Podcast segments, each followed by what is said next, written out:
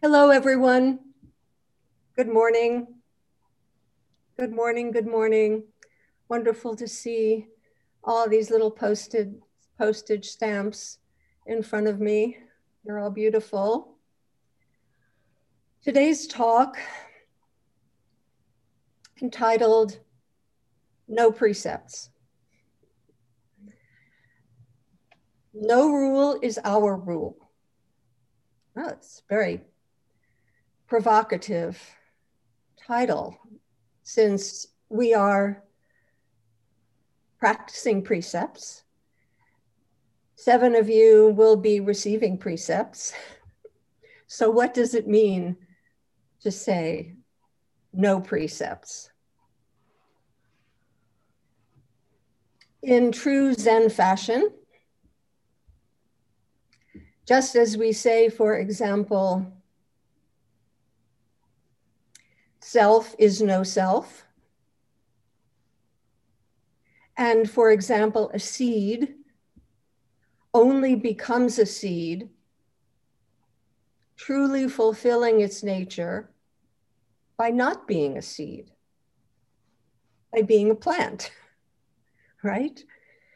So in a way, the fullness of a seed is not being a seed. And the fullness of precepts is not being precepts because precepts are just concepts, right? We recited the precepts and they are constructions they are constructions, mental constructions, formulated in words. So to be fully precepts is not to be precepts, but to be actions in the world. So precepts are not precepts. They don't have any independent existence. They are not divinely ordained, they are humanly constructed. They are concepts that are designed to be disregarded in a way in favor of actions. So we could think of them as norms rather than as commandments or rules. They're not rules. They're, they're kind of reminders. They're norms of how to live a harmonious and fully realized life and there are other kinds of norms as as we discussed early on in our precept talks. There are lots of different kinds of codes and norms and rules. And the buddhist precepts are just one. There's nothing um, absolute about these precepts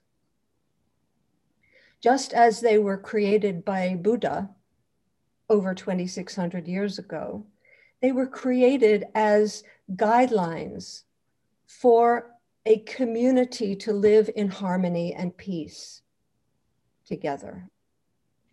And we see this today, for example, when we, we can say we have a constitution in our country, we have a constitution but we live by norms. And we can see how fragile those norms are. The Constitution itself doesn't bear upon our everyday life, but the norms do. And the norms can be broken and be very disruptive. So our precepts are more like norms they are based you could say, on the constitution of Buddhism, which is all the, the teachings, but they reflect those teachings in our everyday life. Early on in Buddha's Sangha, there were 250 precepts having to do with the daily life of the monastic community. Today, if we were acting in the spirit of that time, one of the precepts would be wear a mask. That, that would be a precept. Social, physical distance, a precept. So the precepts come alive in our everyday life.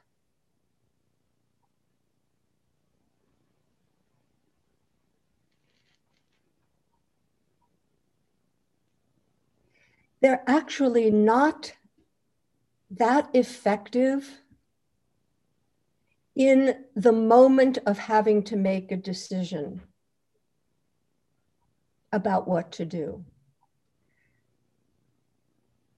They, as I've described them in different ways, they're kind of like a little crystal in your pocket that you carry around. But the, the crystal doesn't really help you in the moment. You have to be totally present to the causes and conditions right in front of you the precepts are actually much more effective before you act and after you act. And I want to give you an, example that I experienced last week. I'm calling it the pickle precept. And so much of my practice gets tested in the supermarket, in Wegmans in particular. Some of you don't know Wegmans, but it's a supermarket. And I was in a real rush. It was very crowded. The weather was not good. And I was in a rush to get home. And I needed a couple of items. Um, so I chose the small cart. And picked up the items that I needed. And because I was in a hurry, I went to the self checkout. And put my items in the bag and tootled off to the parking lot and began to unpack my my items from the cart into my car when I noticed that in the little basket that actually presses up against your body, there was a jar of pickles that I hadn't paid for. I didn't I didn't even know it was there until I started taking the things out of the basket and there it was. I didn't pay for it. Well, of course, my immediate reaction was I, I probably should go back and go to the surface counter and tell the woman behind the counter that I had not paid for this and gotten this amazing response like, oh, you're so honest you know, thank you for coming back in. I really appreciate that. That's so unusual that you would do that. And I would get all this good, good vibration from doing this remarkable thing that most people wouldn't do. But I didn't do that. I just put the jar of pickles in my trunk and uh, rode home.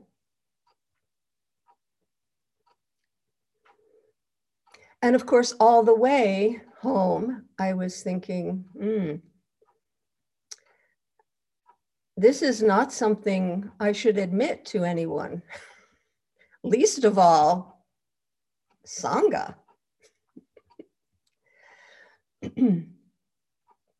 and the precepts certainly got kicked in at that moment that I was, in fact, taking what was not given. That is, I was stealing. Let's just put it bluntly. I was stealing something, not deliberately, but nonetheless, when I made the decision not to go back in, then I was stealing. Then I was stealing. So the precept began to take effect at the moment after I acted to put the pickles in my trunk. What I noticed and this is why I say I'm, I'm passing these confessions onto you as teachings because they're teachings to me. I noticed that there was a moment of blindness when I decided to put the pickles in my trunk the the impulse to take the pickles back and pay for them was there. But then it's sort of like I blanked out and just put the pickles in my trunk. Like I didn't want to I didn't want to investigate that anymore.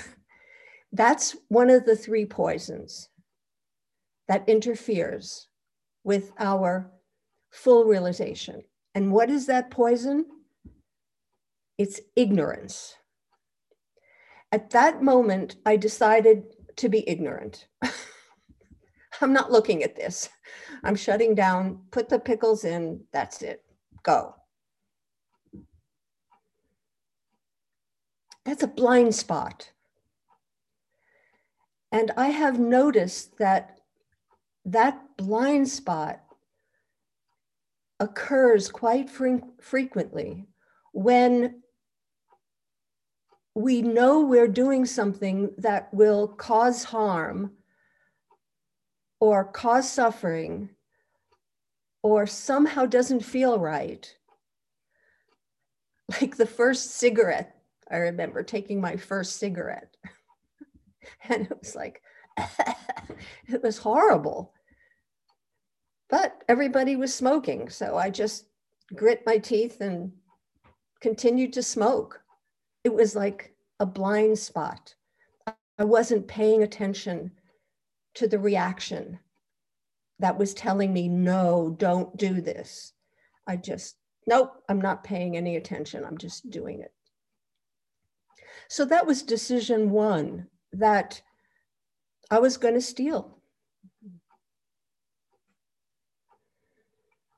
But then decision two was I'm going to talk about this during my Dharma talk on Sunday. And one of the teachings that I could pass on to our Sangha is that I was so honest that I return I went to the to the customer service and I did pay for the pickles to show the Sangha how the precepts work. That I, I went back and I, I did that and look how wonderful I am. But that would have been lying. so I would have not observed another precept, which was don't lie.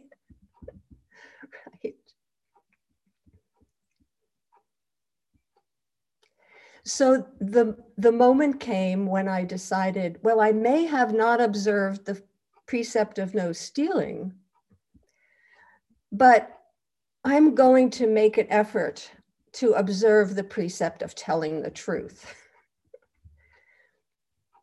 even though it's painful. And the Sangha may feel, she is, she's a bad person. So it feels good to have at least learned from not observing the, the precept of stealing, not stealing, to at least have observed the precept of not lying when the inclination was definitely to lie and show what a good per person I am. So if we don't if we don't actually practice the precept in the moment of the decision, and even the moment of decision to tell the truth, didn't exactly happen because I was obeying a precept. It was just that I didn't want to lie to you. I just valued you, the Sangha.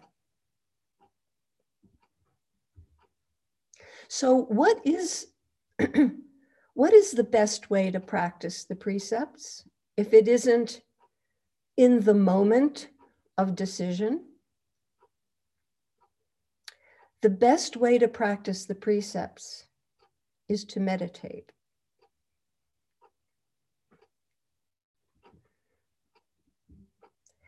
the best way to practice the precepts is to, to do zazen,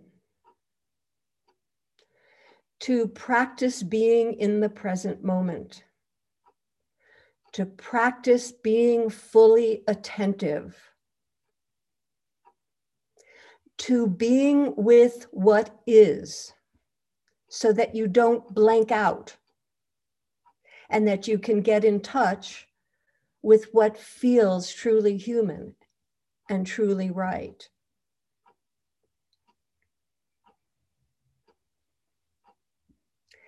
The best way to practice the precepts is to turn inward and to come into full presence with yourself and with your circumstances. So I'm very fond of a story that is Carl Jung's, the famous, famous psychiatrist and psychiatrist and psychotherapist, Carl Jung. I've told it before, and it's the story of the rainmaker. This is a story that Carl Jung felt was so significant and so important that he instructed everyone who ever gave a lecture on him or on his approach to therapy that they include this story in their talk.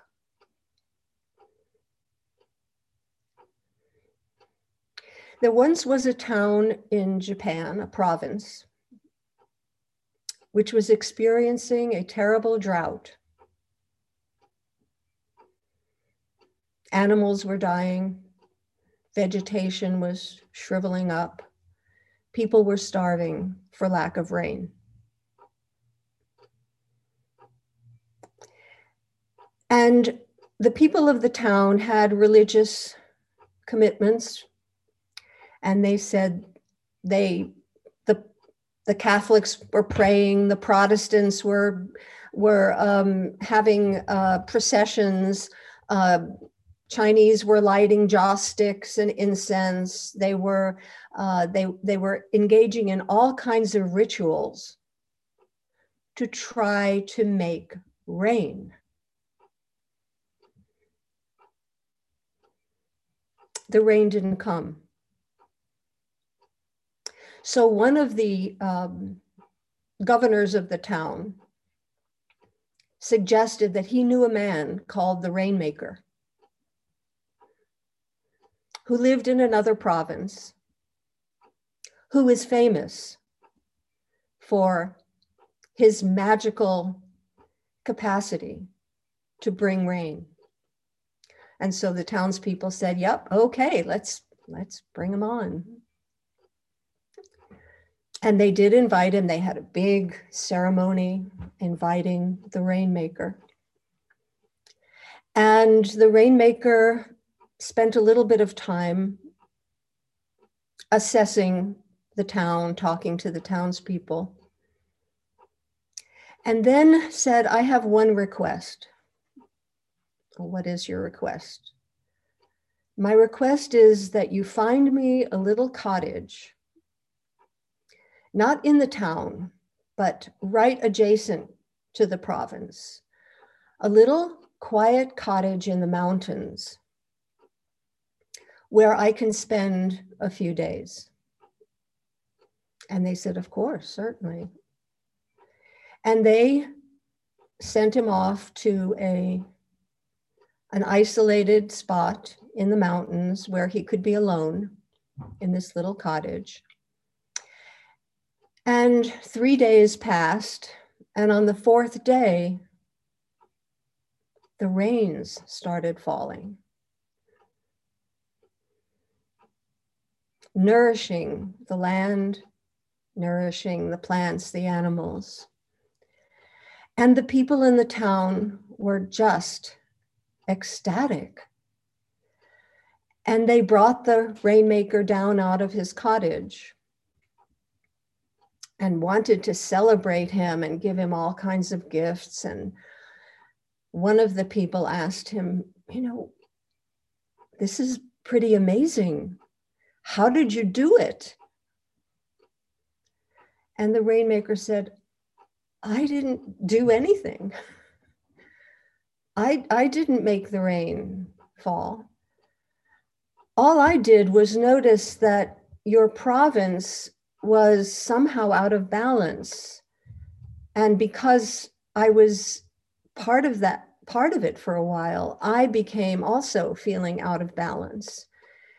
And I needed to get back into balance. I needed to reconnect with myself. And once I reconnected with myself, everything just seemed to go as it should go. Everything naturally flowed the way it was meant to flow. So all I did was get back in tune and then everything was just the way it naturally should be. So I was very curious always about why this story was so significant to Carl Jung. And it's becoming more and more clear to me why because the world follows naturally from your inner life.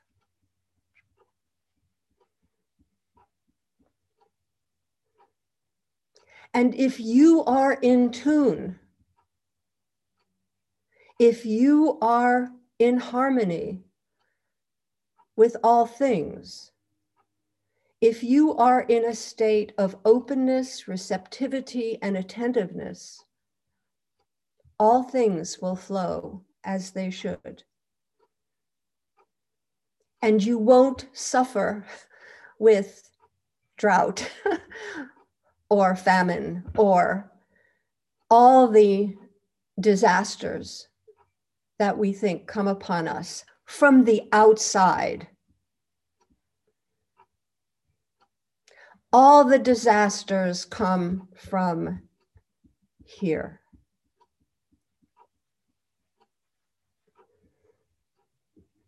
That seems a little bit anti-intuitive because we don't have any control over the rain or the snow or the hail or the, the weather or the things that happen to us.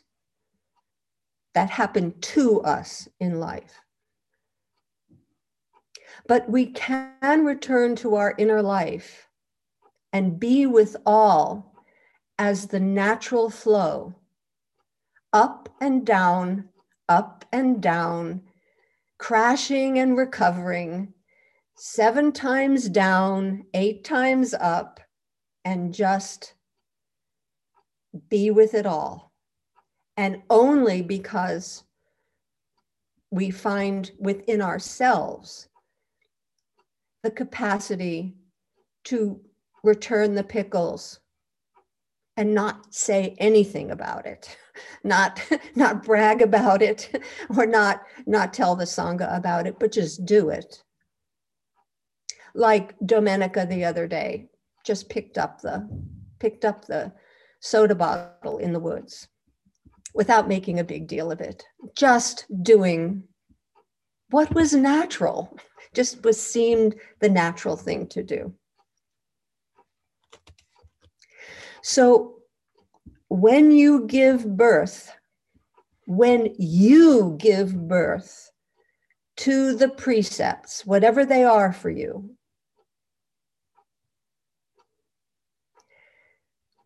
you won't fail to observe them. there won't be any sense of, oh, I did the wrong thing, or whatever happens will be the right thing. If you are giving birth, you are giving birth to your precepts. The precepts only have meaning as they come from you, not as they are imposed from the outside. So let's find our precepts every moment.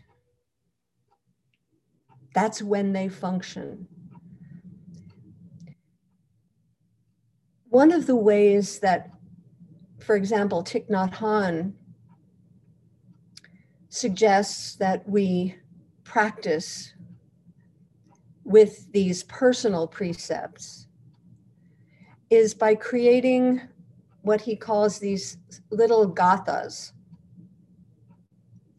Uh, and when I practiced at retreats with him, and even at Jikoji, where I practice in California, the place is dotted with these little gathas, these little sayings. Some people use what they call affirmations. Actually, there, there was a time when on my computer or my telephone, I would actually have not an affirmation, but a negation, and I would have the word no there. You know? but a lot i mean for me that was an a- affirmation to be able to say no. But but there are these little gathas all over the place and um, i created my own which you can post. You can create your own there are hundreds of them if you you go online and you can find all these gathas so breathing in, I open the can of cat food. Breathing out, I discover the smell of fish. Breathing in, I scoop out a cupful of cat food. Breathing out, I nourish all beings.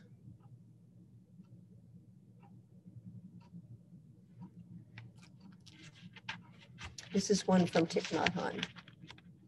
I mean, you don't have to actually write these out, but it, it is helpful.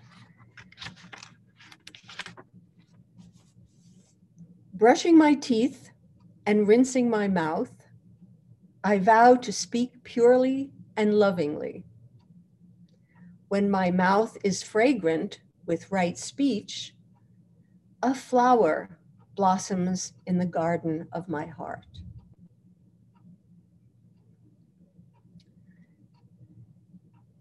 Before starting the car, I know where I am going. The car and I are one. If the car goes fast, I go fast. If I go fast, I miss seeing each thing. Now, this can be done for, like I did one, not, not in words, but I was cutting pineapple, cutting a pineapple up for my smoothie. And I realized that I hate cutting up a whole pineapple. Shouldn't word, use the word hate, but it really irritates me. I just want to get it over with because it's it's it's just an irritating process. Um, and I realized that I was just cutting and cutting and cutting and not just wanting to get through with it. And I thought to myself, is cutting a pineapple unworthy of my attention?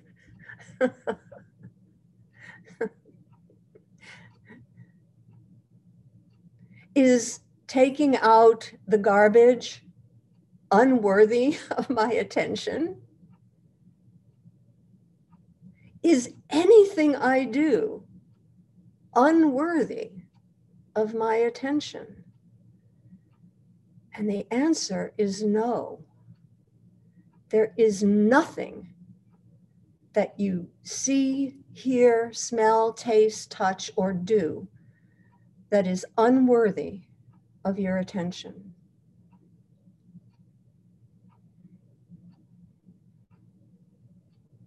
This is the basis for the precepts. When you pay attention, you will know what is the skillful thing to do and what isn't. If you pay attention. And that's what our practice is about. When you pay attention, you'll see deeply and you'll know what to do. And th- if things don't work out and you create suffering, pay attention again. and again, and again. So thank you for your attention.